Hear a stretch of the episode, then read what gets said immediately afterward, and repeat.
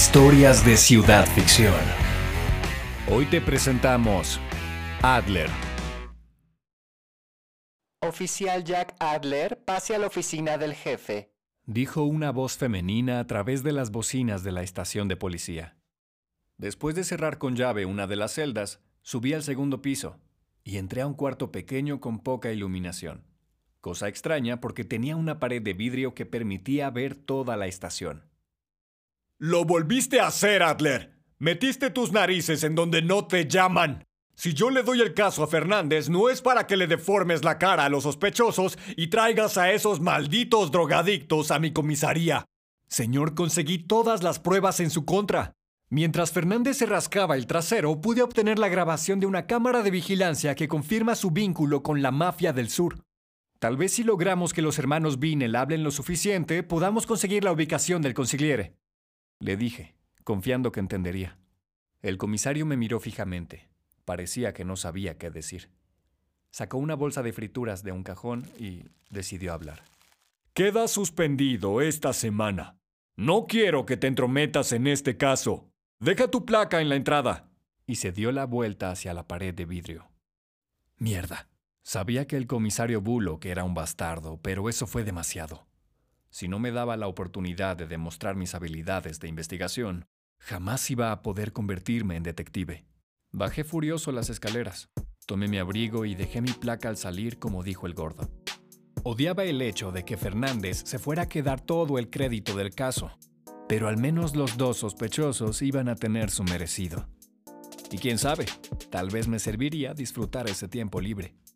Subí a mi descapotable rojo y conduje hacia mi departamento. Las calles parecían estar tranquilas ese día, por lo que decidí parar a comprar una hamburguesa en el camino. Me sentía especialmente motivado en ese momento, así que me aloqué un poco y pedí la opción de triple carne de 500 gramos. ¡Carajo! ¡Qué hamburguesa! Cuando abrí la puerta del departamento, recibí una llamada de la estación. Al contestar, escuché el ruido de varios disparos y gritos de mis policías, hasta que se cortó la llamada. Entré por un par de armas que tenía en la sala y salí corriendo por las escaleras. ¡Carajo! No puedo tener un día libre. Llegué como pude a la estación y vi que salía humo de una de las ventanas del edificio. Entré y vi a Fernández tirado en el suelo, regando su sangre en el piso que acababan de pulir esa mañana. Le pedí a una policía que me ayudara a levantarlo. Lo pusimos en un escritorio, lo vendamos y le dimos un par de analgésicos para que se calmara. Se llevaron al jefe, dijo con voz quebrada el detective. ¿Quién? pregunté. Eh, la mafia del sur. Eran demasiados. Creo que no debiste meterte con ellos. Fui a las celdas rápidamente, pero mis prisioneros no estaban. No solo fue secuestro, también fue rescate.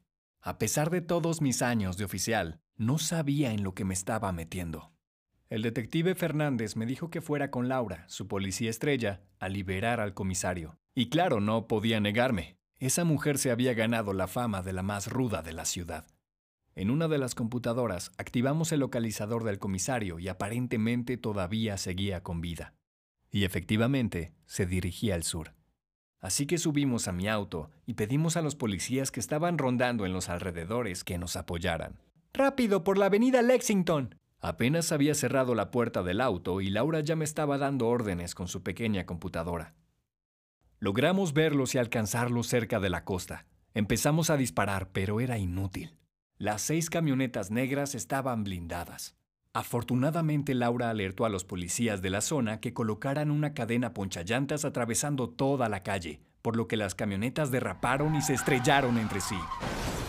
Y antes de que pudieran salir a responder el fuego, paré en seco para sacar de la cajuela un lanzacohetes que hacía tiempo tenía ganas de usar y con una enorme explosión volteé de cabeza las camionetas, lo que dio el tiempo suficiente al resto del equipo para arrestar a todos y salvar al jefe. ¡Mierda, Adler! ¿Tenías que volarlo todo? Supongo que debo darte las gracias por estar aquí, dijo Bullock, bastante irritado. Nuestro deber es servirle a usted y a Ciudad Ficción, señor, le dije. Imbécil, mi brazo está hecho un asco. Llama a una ambulancia o algo. Laura y yo decidimos llevar personalmente a Bullock a un hospital del centro. ya que si buscábamos el hospital más cercano, seguramente la mafia nos estaría esperando. Así que subimos a nuestro gordo jefe en el asiento de atrás y aceleramos. A la semana siguiente me promovieron a detective y a Laura a oficial, y le dimos la bienvenida al jefe. Definitivamente se hizo una fiesta emotiva en la comisaría. Ya llegada la noche, quise subirle una rebanada de pastel a Bullock, pero no estaba en su oficina, entonces le dejé el plato en su escritorio.